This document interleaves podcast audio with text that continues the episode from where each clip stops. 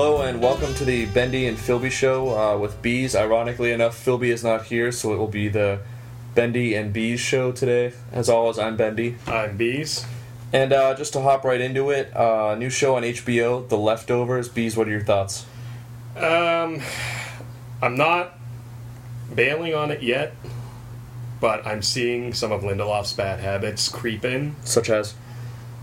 Kind of having a mystery just to have a mystery rather than worrying about story and character. Now, he's usually pretty good with characters. I'm not kind of clear on whether how much I feel about that on this one, but like Lost, the characters were pretty good, and that kind of carried it despite not really having result resolution for the mysteries. It's definitely an intriguing idea, and I'm intrigued by it. And definitely Eccleston being in it, the Ninth Doctor, Mhm. is one of the main reasons I'm going to keep watching. I hear next episode is all about him, so I'm curious about that. I have scruples, but I'm not completely over it.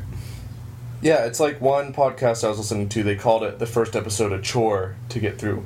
And I think uh, with any other, maybe with any other network besides maybe AMC or FX, I probably wouldn't even bother watching. But I think maybe it gets the benefit of the doubt because it's HBO. And because it's HBO is why probably I'll keep coming back, probably at least until the season's over. Unless something, you know, really dumb happens.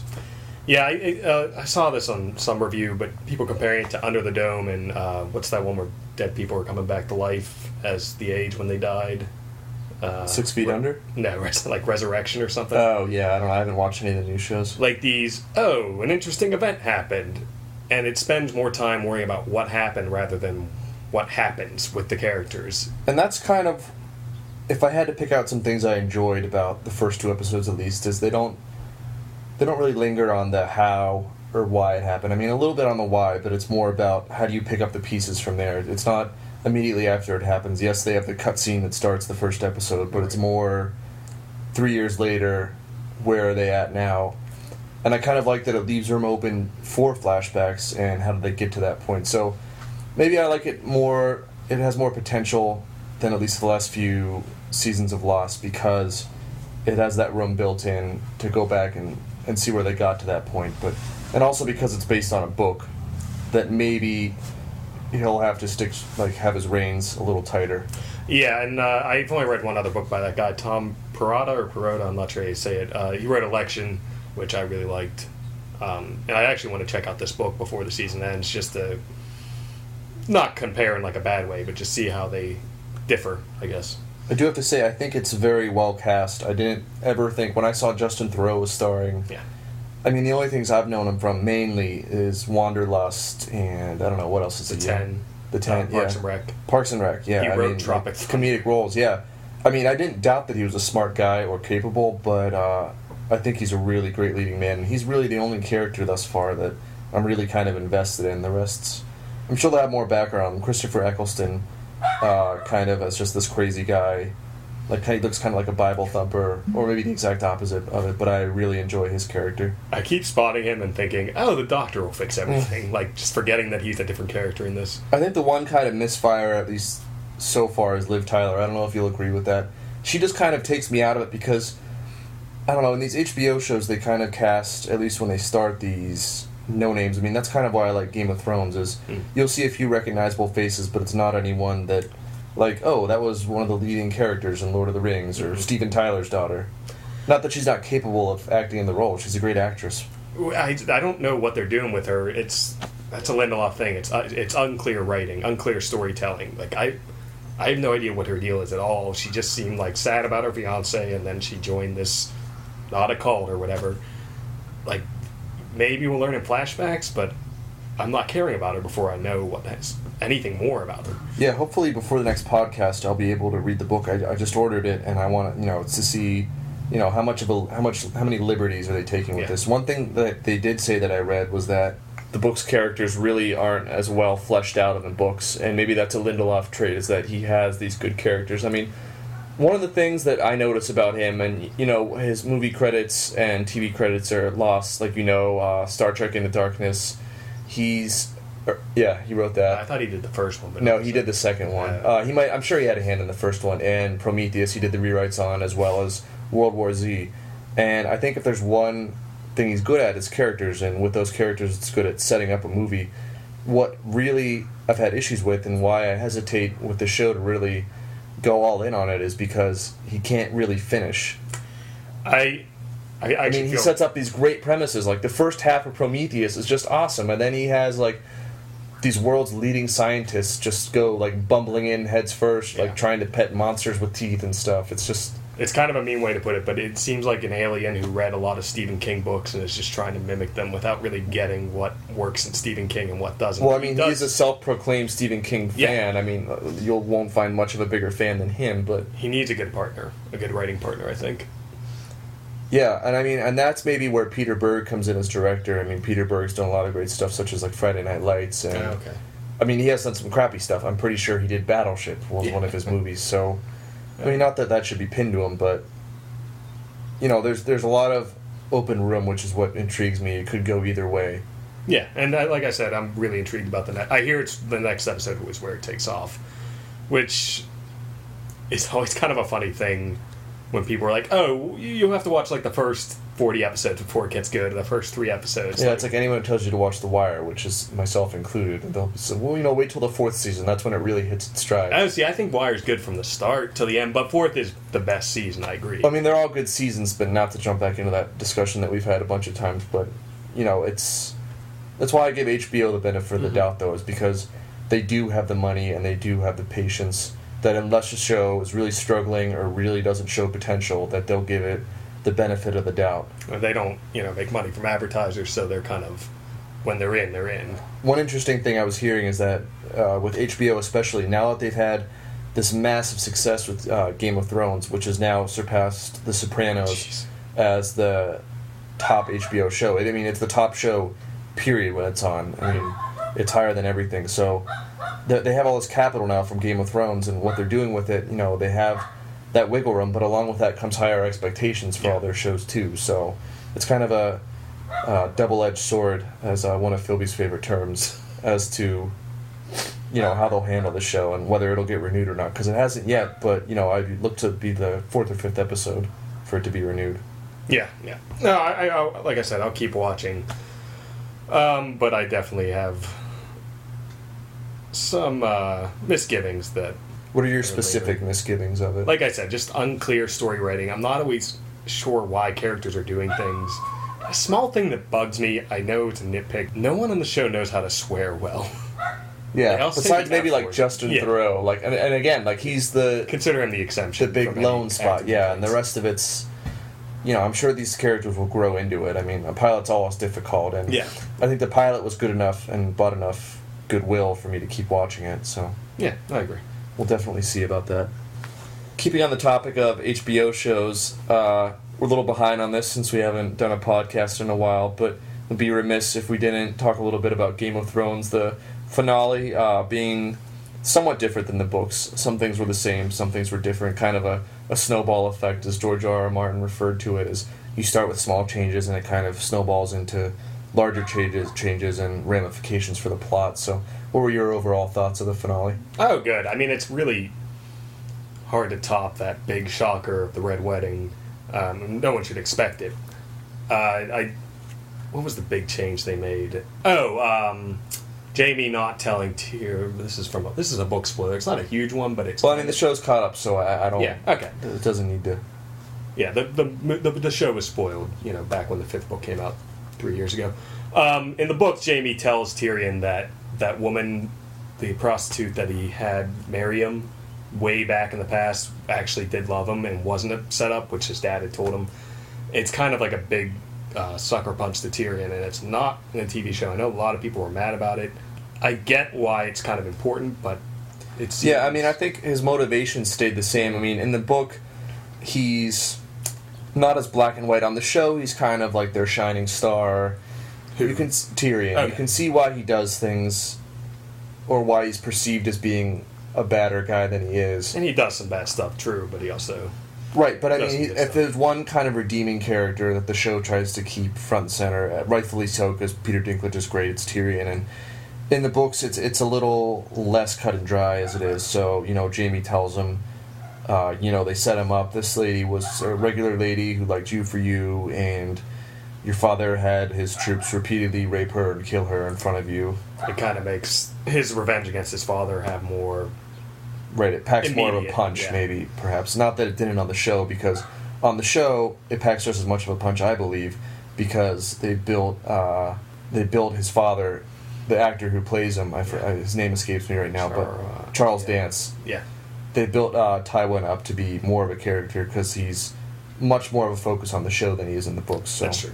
one could argue that, you know, it's just as big of a, a twist to have him killed off. Not that killing anyone on the show should surprise anyone at this point. Right.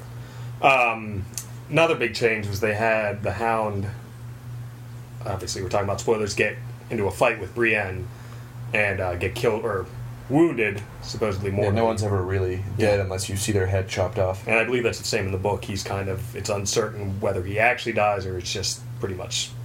I mean, he's probably dead, but not 100 percent sure. Mm-hmm. In the books, what is it? He, it's the bite that infects. Yeah, which actually happens on the show. Uh, a few episodes ago, he's bitten. Uh, Arya says, you know, let me take a look at that, let me do this. But, you know, obviously his aversion to fire, he can't Oh, do right. anything with it, which is, you know, the same in the book. But in the show, kind of a beaten you know, it's kind of like death by Brienne instead of just a slow, slow wound that kind of festers and infects him. I actually want to talk about that scene. It was really good. It started like when it was the sword fight. There was this kind of adventurous music going on, and then as soon as the swords went away, and Mm-hmm. Deterioration. brutal, no music whatsoever. It turned into a real fight where they were just tearing into each other with their hands and you know legs, I guess. It's like someone commented online, I didn't know I needed that fight until I saw it, or I didn't know I wanted it until I saw it, which is true. It was just greatly choreographed and kind of keeping true to, you know, if they did actually fight in the books, or, you know, that was probably how it would have been written. Right, right.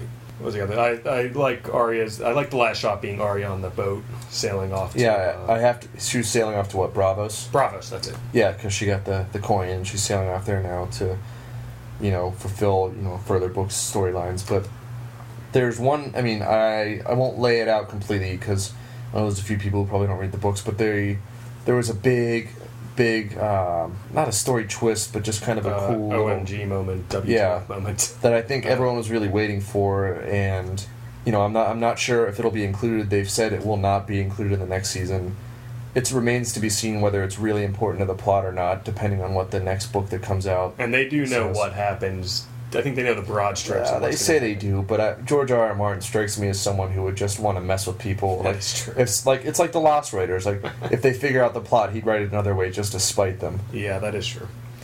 Um, well, another episode, the one before the was it before the last one, the penultimate. Yes, the it's Um, all, the ninth episode is always the the big action piece or the the big shocker, which in this one was at the wall. Which is funny. That's not my favorite storyline. It's not bad. It's just it's not my favorite. And Well, that episode made me care about it because that was such a well directed episode. I feel yeah, it was well directed, and you know they they kept trying to say that you know this is one of our finest episodes, and but you know it didn't kind of build up to Blackwater. I mean, to compare it to something fantasy wise, I'd say where I really liked the Battle of Helm's Deep and the battle in the third movie at Minas Tirith is really great and probably even a grander spectacle. It's just how things were built up to Helm's Deep that I kind Yeah. of preferred it, and that's kind of the same thing with Blackwater and the battle they have there, as opposed to the Wall. But I mean, equally as good, I would say, and just didn't really carry the same emotional weight for me. You're saying the wall didn't? The Wall didn't. I mean, Oh, especially okay. because I, in I feel the opposite, but I also haven't watched Black in the in the books they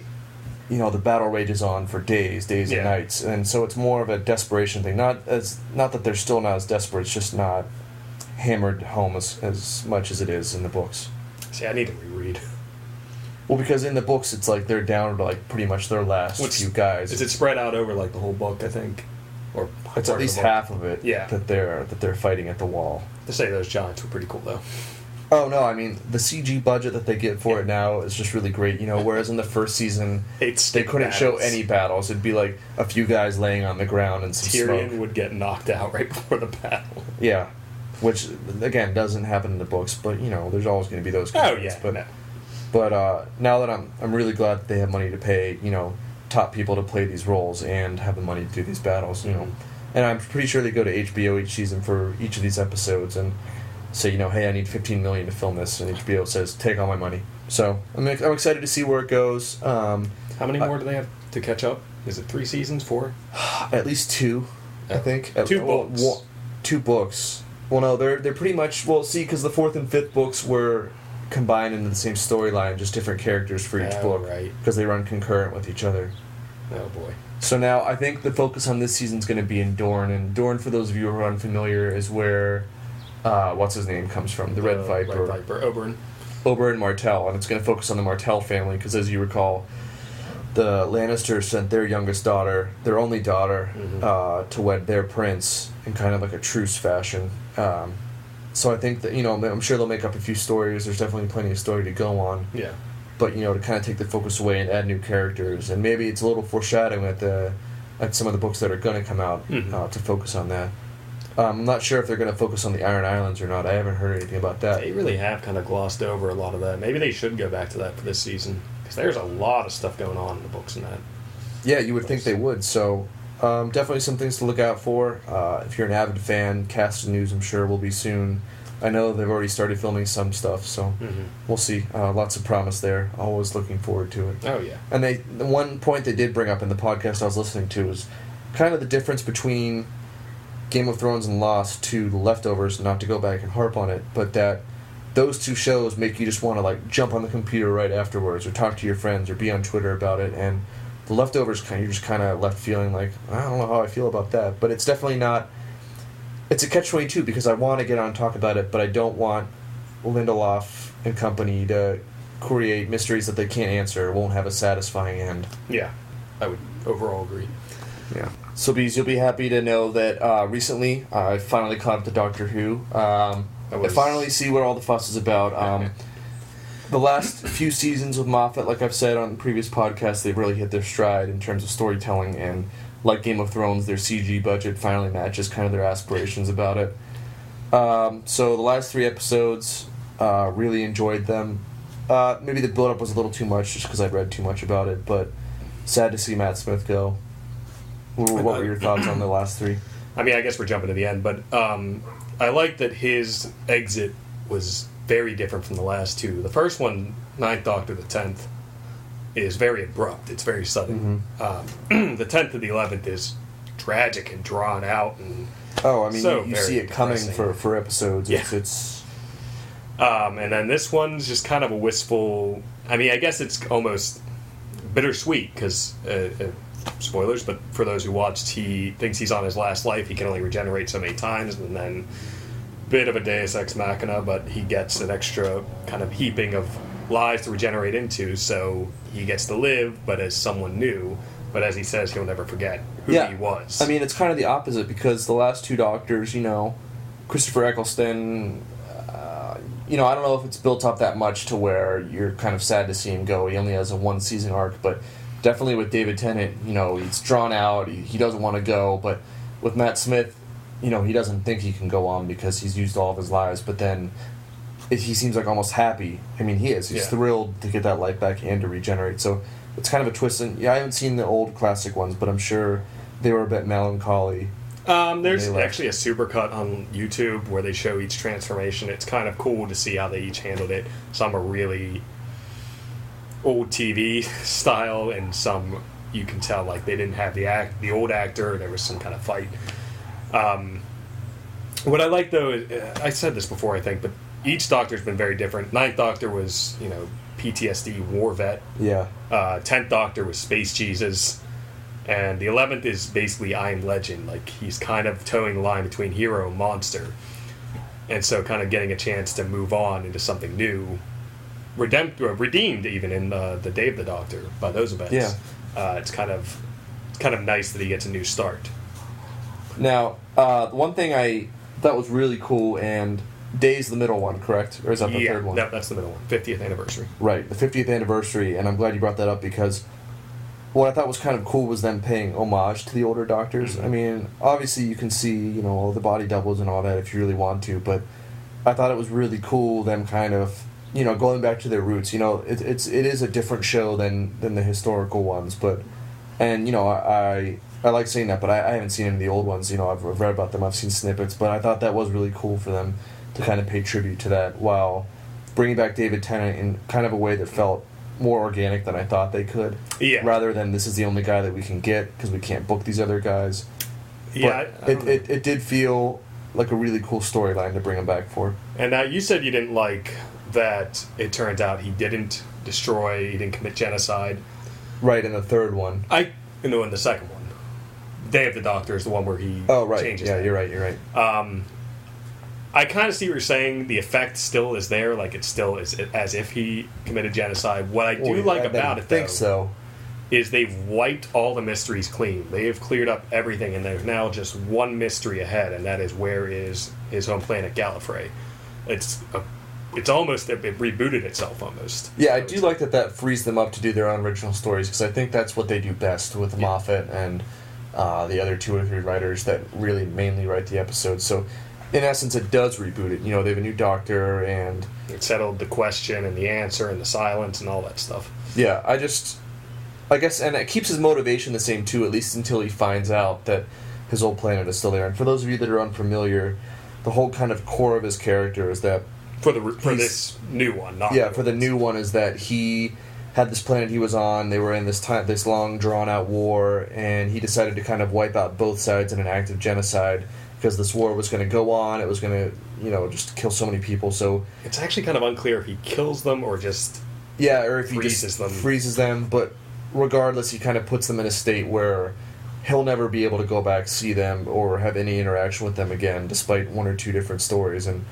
this story kind of changes that to where he saves them, but it works out in a fashion that he'll have no knowledge that that actually happened. He'll still believe that he did that, but you know, somewhere in space and time, and you know, they kind of hint that that'll be the main storyline for the next season. That you know, it's out there now. hmm And it's kind of just the sole mystery of the show now. They can just do.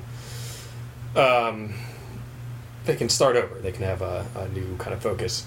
Um, what did you think of Capaldi's moments He- at uh, the end? Well, I mean, he just squinted at the camera for two seconds, so I, I can't really say. I mean, he, lines. what were his lines? He was, he was. I have kidneys. I don't like the color. Oh yeah. and then he. yeah. Oh, it's right after Matt Smith, right before he changes, says, "I will never forget when the doctor was me." And one of Capaldi's first lines is, "So, do you have any idea how to fly this thing?" Yeah, I mean, I'm kind of averse to the idea of an older doctor just because I liked Matt Smith and David Tennant so much. Christopher Eccleston, I'm just kind of lukewarm about, but I don't know. I mean, I'm sure they had a reason for casting him, and I'm sure I'll warm up to him. And I know you like the idea of an older doctor. Well, I just like the idea of Capaldi, really. Um, go watch In the Loop, or that's a movie. It's on Netflix. Mhm. Or oh, what is the name of it? The British show that started In the Loop. Uh, it'll come to you, I'm sure. Yeah. But, anyways, and one of the other things I was discussing is that, uh, you know, not in a pervish kind of way, but I, I do enjoy like the sexual tension that Matt Smith and David Tennant had to some degree with their companions.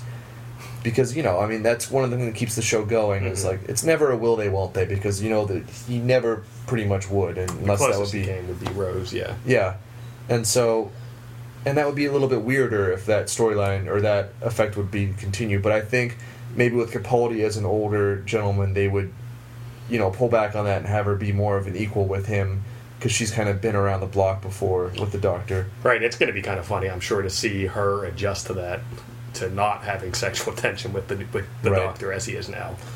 Um, And one of the things we have discussed, and I just like to hit on it again, is just that I really like when the Doctor does have male companions. Uh, you know, Donna's grandfather and Captain Craig, Jack. and yeah, Captain Jack, and you know all those guys. Is, is it would be cool maybe if Capaldi's next companion, because you know I don't know how long they'll stick with Claire. Usually it's like a season and a half for his companions, uh, Yeah. but who knows how long she's signed for? It's it's really kind of up in the air as far as I know. and I do. I, I- I would like to even see multiple companions. They've done that a few times. Yeah, and that was one thing that I did really enjoy about Oh, Rory. Yeah. yeah, they had Rory on, and you know they had a sexual tension between him and Amy, but then he said, you know, uh, this is wrong. Bring your husband along, and they kind of grew to to like each other. It is it is kind of funny though that you know when the Ponds do leave, is that he doesn't shout out for Rory. He doesn't really even seem to care. I mean, he's angry, but. You know, overall, he's, he's more bummed about Amy, and that's fair because you know she's the girl, quote unquote, who waited, and The first face, this face Right. saw, as he says. So And- yeah, and that comes back next month. I think, so. Yeah, I'm looking so forward to that. I'll be excited to actually be able to watch it live for the first time in about two or three years since I started Yeah. watching it. So definitely excited and definitely uh, thrilled to see where that goes. getting into the movie portion of our podcast, uh, one of the more recent movies that we've both seen and enjoyed, as far as I know, uh, 22 Jump Street. Uh, I really enjoyed it. I thought it was a great comedy sequel. I didn't. It wasn't as many laugh out loud moments as 21 Jump Street, but I do think it was more sustained comedy Mhm. from beginning to end. Uh, I don't think it lagged too much. Um, I just, you know, it's one of those rare movies where it's smart, but I can still, you know, turn my brain off and Mhm. enjoy both of the characters and even like a lot of the supporting characters. I thought the supporting cast was a lot better this time around. Yeah, it's. Uh, I didn't see Twenty One Jump Street till it was on DVD, even after like a few months. No, me neither. I was I was so I'd heard all the hype, but I was still kind of pushing back on seeing it. And then it's one of those things where I saw it and I loved it. Yeah, and it's one of those movies. Um, and actually, this will go to another movie we both saw, but uh, the more I watch it, the more I like it, the funnier it gets. Uh, and I think that'll be the same with Twenty Two Jump Street. I definitely that ending, the end credit sequence, was one of the funniest things. Yeah, I mean, we won't give away what the end credit sequence is, but um, really a really long sustained sequence that just had me rolling. That's actually one of my rules in movies: is the end credits should be just as enjoyable as the rest of the movie. Uh, and they definitely do that in this. I think I somewhat facetiously called it the best comedy sequel since Wayne's World Two, but I also haven't seen those in a while, so I don't. I'm know sure if we really thought about it, we could come up with a few good comedy sequels. But the fact that none of them really come to my head, like if I, like if I think about it like that, funny, but I wouldn't. you know, I I- it's like I've told you, again. it was it was funny, but Oh yeah. you know, I didn't build it up for from. I didn't watch that many previews. I didn't try to spoil it for myself, so I may might have enjoyed it more than most people who got too pumped up to see it. But right. again, no uh, sequels really. I mean, like had The Hangover two been a little different, maybe that would have been just as good. But again, I enjoy both Jump Streets just as much as, probably if not more than the first Hangover movie. Oh, definitely. So, I would definitely recommend it. Uh, I've seen it twice, just as funny the second time. Pick up more stuff. I mean, it's Lord and Miller, the guys who have done the first one. They did the Lego movie. Um, they're contracted for a few other big upcoming movies. I can't think They of what they are now. Cloudy with the Chance of Meatballs one, Right. um, and they like came up with a story for two. I really liked two. Apparently, people didn't. I don't know. I don't know. I mean, they just kind of thrive with these pop culture movies, and they they have a really good, They're good at taking really good pulse on. bad ideas Yeah. into good ideas. They have a really good pulse on you know, what is actually funny and not Mhm. just like forced comedy. And they, uh, I think they did the first episode of Brooklyn Nine Nine. My brother was telling me. Yeah, I mean, they really can do no wrong at this point. Yeah, which So- is a little worrisome. Yeah, I uh, mean, we'll see. I mean, uh, gonna be a until I'm until they're proven wrong, but you know, I'm happy for it now and to their continued success. What was the second movie you were? Oh, uh, they came together. oh, The yeah. one with Paul Rudd and Amy Poehler, directed by David Wain, which is so on excited to see that. video on demand. Six like six bucks most. Oh, So, yeah. I mean, like it's cheaper than an actual movie ticket to rent it for your And entire household. Anyone, yeah, anyone in your household or comes to your household can watch it. Which is odd because I don't even think it's showing in any movie theaters in Pittsburgh. I Maybe don't like think in one or two, but Mm. uh, I don't know how they're technically releasing it. I haven't seen anywhere. It's a real shame. I know people who see it are either going to love it or hate it. I know if you're listening to this podcast, the, there's a 99% chance that you'll like it. You've seen Wet Hot American Summer, I'm sure, and if you've seen that, you know it's pretty much a companion piece to it. It's it's closer to that than any of their other movies. Right. I Um, mean, they pretty much had. I, I mean, because they wrote it, and I'm sure everyone took a massive pay cut to be in it, and that they probably financed a decent amount of it by themselves. So, and you can see that because you know they have more liberties to take. You know, you can see with role models and Wanderlust and some of the other more recent David Wain movies, they're funny, but you can see where maybe the studio stepped in Yeah. and pulled them back a little bit. But this one just goes off the rails in the funniest ways. I will say, like like role models and Wanderlust, it's it's not going to be reached like peak funniness for me until the fourth time I watch it. No. That's not a bad thing. That's a good thing. That's rewatchability, I think. Um, I do like have to I'm- say, Christopher Meloni, MVP Oh yes, movie by far. and Michael. Uh, is that a spoiler? Who shows up at the end? It's not really. Oh no, it's uh, what's his name? Zod. Michael Shannon. Yeah, Michael Shannon showing up at the end, and uh, Gerard. Is it Gerard Butler? No, it's Uh, I forget who it is, but it's one of those guys. lots of lots of great cameos. Yeah. Um, but definitely the same sense of humor as Wet Hot American Summer. Um, Paul Rudd and Amy Poehler are both really funny in it. yeah. There's some really good, unexpected, like sustained gags that again I won't I won't spoil because I know it's somewhat notorious in this podcast for spoiling things, but Uh, Christopher Meloni's great. Paul Rudd and Amy Poehler. I mean, it doesn't seem like it, but they're really giving it their all because you know while it's still somewhat of a believable movie in the movie sense, it's also you know they're really hamming it up for the comedic value of it as well. What I notice about it is every scene is an act break. It's a it's a point of no return. Every single scene. There are what thirty act breaks in the whole thing. Usually there's only like two or three. Um, so every scene is kind of that big moment between like Act Two and Act Three of a normal movie, um, which is kind of a funny thing to keep in mind. Right, and just to backtrack a little bit, the the premise of this movie Oh, is yeah. just a riff on, you know, these beloved romantic comedies. So the main two being, you know, Sleepless in Seattle and You've Got Mail. Some like Jerry Maguire there. There's a little bit of Jerry Maguire in there with, uh, you know, the sister who hates men, like the jaded women, and the and the Who's Coming with Me and all that. And you'll see those bits in there, but it, it's not. You know, it's not like scary movie where they're doing it just for Oh. people to yuck it up. It's it's really It's not references. Yeah. It's actual parody, And- satire. you know, I you got you have to assume that, you know, while you know I don't assume the majority of audiences are dumb. You know, I do sometimes in the case that people keep seeing pa- paying to see Transformers. Age Uh, of Extinction. Yeah, but you know that some people would just say, "What is this?" You know, you kind of have to be somewhat dedicated and have a really dry sense of humor to enjoy it, or just go in without having any expectations because you know they did market it as a straight up romantic comedy, and that's what I kind of th- what just makes me laugh picturing people walking in and thinking that and seeing this and just going, "What the hell?" Yeah, just go read some IMDb reviews, and the the, the Yeah, poor reviews is- on IMDb will tell you why you need to see this. It is just love love hate uh, with that. Speaking of, just real quick, what was the last Transformers movie you saw? That's in theaters. Um, period. Well, unfortunately, my cousin. Well, my cousin and I, who he's younger, so somewhat more of an uncle figure too. But he and I see most superhero movies together, and along with that, he considers Transformers to be a part of that. Uh, so I Okay, so did that's see. like a- I did see the third one in theaters. I didn't see the first two in theaters. I don't think. I only saw the first one. Have not. And seen the third one- theaters.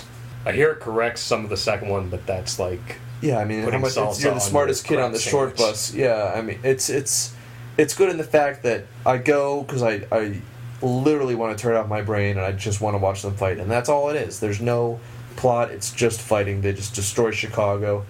I don't think it's necessary of them like continuous plot points. Like, why do they have to be like in the fourth one, the Battle of Chicago, and and I don't know. I've- heard it's two like almost three hours, the newest Yeah, one. So I mean, I I feel like I'm giving this movie more time than it's even warranted to discuss. But I was just curious. I I, how many have you seen in theaters? I only saw the first one. Period. The first one was okay. I'm not like trying to brag or anything. I'm just it, it's I'm usually I'll see any. I saw all the Pirates of the Caribbean movies in theaters. You know, yeah, I but those were those were pretty well reviewed for the most part. The first three got decent reviews. The first two got were solid on Rotten Tomatoes. Not that that's my barometer. I mean, that's what I do use usually if I'm on the edge about something. But Um, I'm just I'm, I wasn't trying to like brag though. I'm just saying I, it's curious to me that they. I'm not like trying to judge them, but they never interested me past the first one.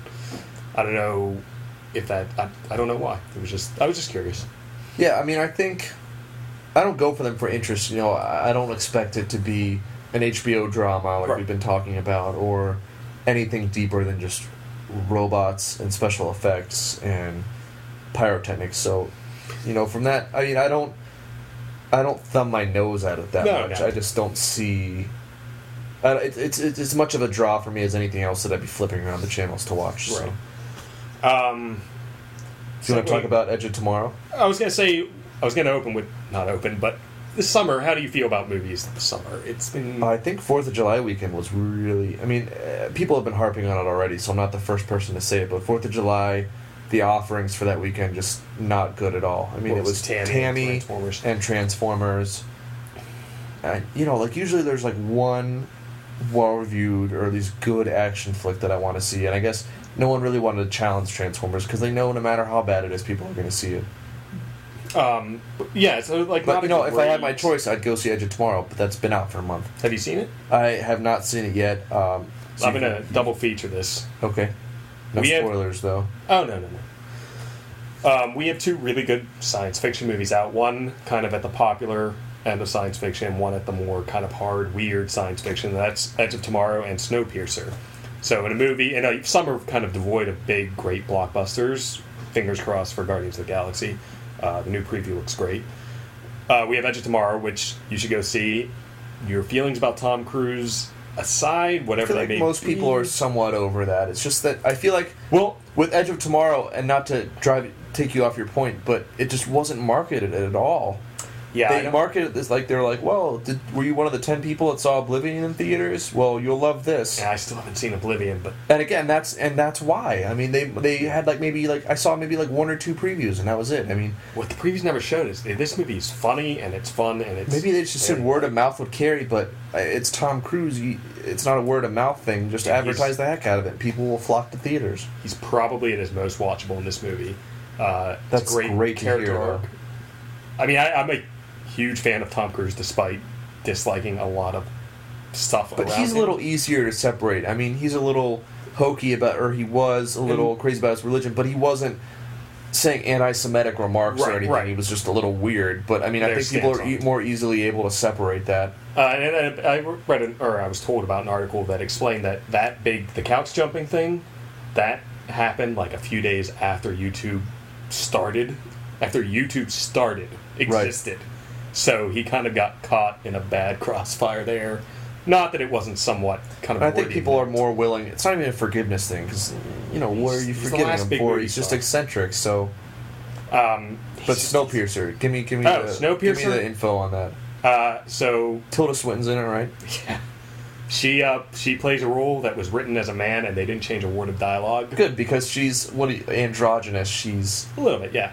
Um, she's really good at she's. There's some really weird, weird, weird parts, but it's still. is there anything she's not good in? Oh, I'm sure there's uh, a few, but there. I mean, more often than not, she's. Oh yeah, she's always movies. really good. So the, what's the what's the plot setup for this? So actually, I I think it's good to go in with little knowledge, but So just what I went in with. it. Here's what I went in with. It's another ice age, and there's this train carrying survivors just going around the earth on this huge track. Um, and Chris Evans is going to fight some guys on this train. Chris Evans, nice. Yeah, Chris Evans, who is wo- probably one of my favorite actors. Um, what actually this movie reminded me of is the first time I thought like, oh, that guy can act. Uh, it's the movie Sunshine. I agree. Sunshine? Yeah, Is Sunshine. that Danny Boyle? Mm-hmm. Um, it's some weird. I don't know if it's just because he's in it, but some weird similarities to me between the two movies. You know, Fire and Ice, uh, both kind of extreme weathers, um, and kind of hard sci-fi. So it's really good. It's got a really good and, despite Whitey White White being the star, a pretty diverse cast. Um, some good kind of not cameos, but I guess guest stars show up in it. Um, Octavia Spencer's really good at it. John Oh, Hurt's cool. really good in it Awesome. um, Jamie Bell, who I still I can never remember what I know him from except Tintin, but he's really good in it. Uh, it's definitely worth going to see. Uh, it- So it's like a kind of it's kind of like a limited release, somewhat. it's in Lowe's. That's the only place I think in Pittsburgh, um, which is actually pretty impressive. They, I bet they that's- have their own share. of I feel as though that's a movie that more people will be interested in or will be renting on demand come award season if it's and I if it- think it's going to be on demand in a few weeks. yeah.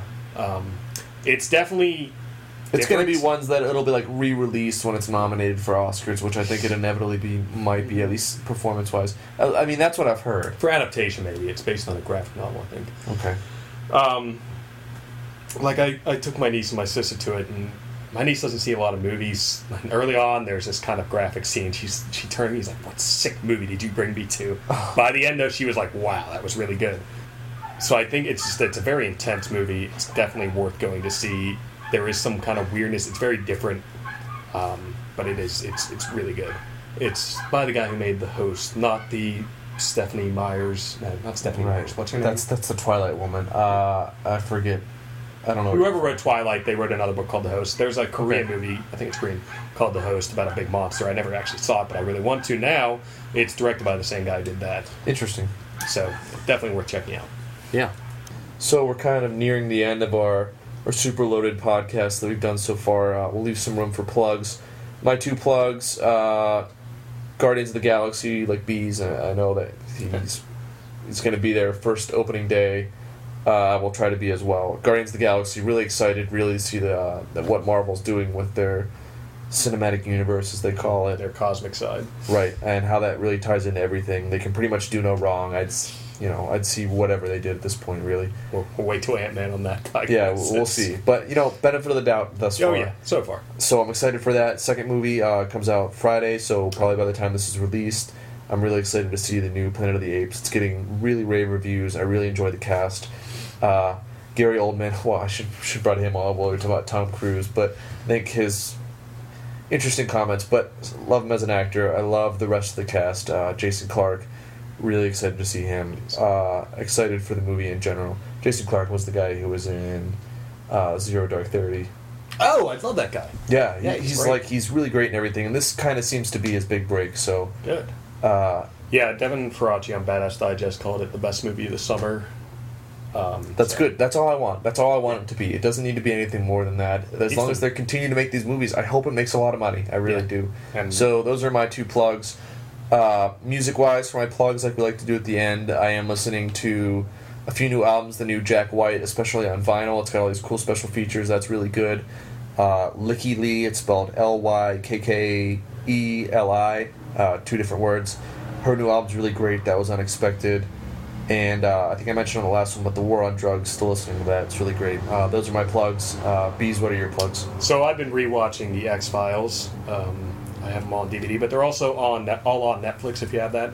Uh, the Yes, guy, the are. comedian Kumail Nanjiani, you know him from Silicon Valley, Portlandia. Yeah, he's, really Craig's funny. crazy guac talks guy. Yeah, Portlandia. uh, One of my favorite skits. And He is currently doing a podcast called the X Files Files. It's basically Talking Dead for the X Files. So Right. he will watch two episodes every week. It comes out.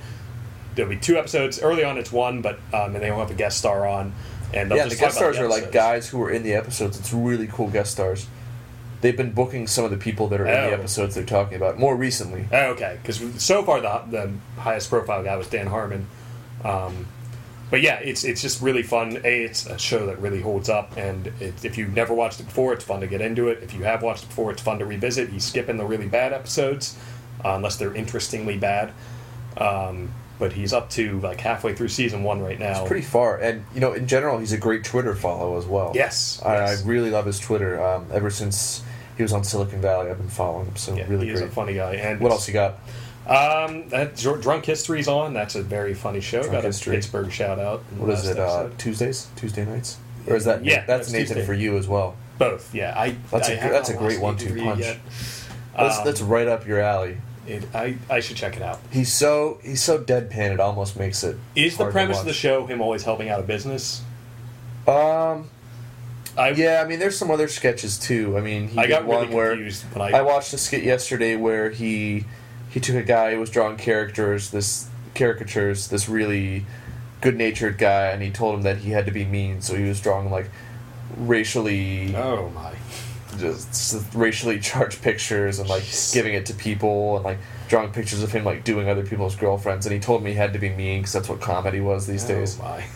but I mean, it's kind of funny because he's so dry and deadpan that you don't know whether it's he's actually doing this. I mean, some things he actually does do, and some things you don't know if it's a, a skit like Chappelle Show or something like Right. that. I So- it gets a lot of good press, um, at least from the guys I yeah, and, and it's smart though. I mean, Yeah. that's that's the main thing. I mean, you don't expect that from a Comedy Central show since Chappelle's show went off air. So Mhm. But yeah, Drunk History is very fun. Um, and listening to anything these days besides podcasts? Nah, not really. Yeah, I'm back into podcasts, so I'm listening to Nerdist, X Files, Files, and um, Doug Loves Doug Loves movies. Movies. That's coming to Pittsburgh uh, soon. Yes, it is. I don't know if I'll be in town for that though. Well, if you're listening and you're in Pittsburgh, I think September, mid September, I think maybe. Could be a little sooner than that. Could be August. I'm not sure when he's us. in town. Oh, I, I think it's mid August, early August. Well, regardless, uh, it's worth going to see. It's really Okay. fun. For the Bendy and Philby show, I'm Bendy. Uh, be sure to tell your friends and I'm Bees, filling in for Philby. and have a good one.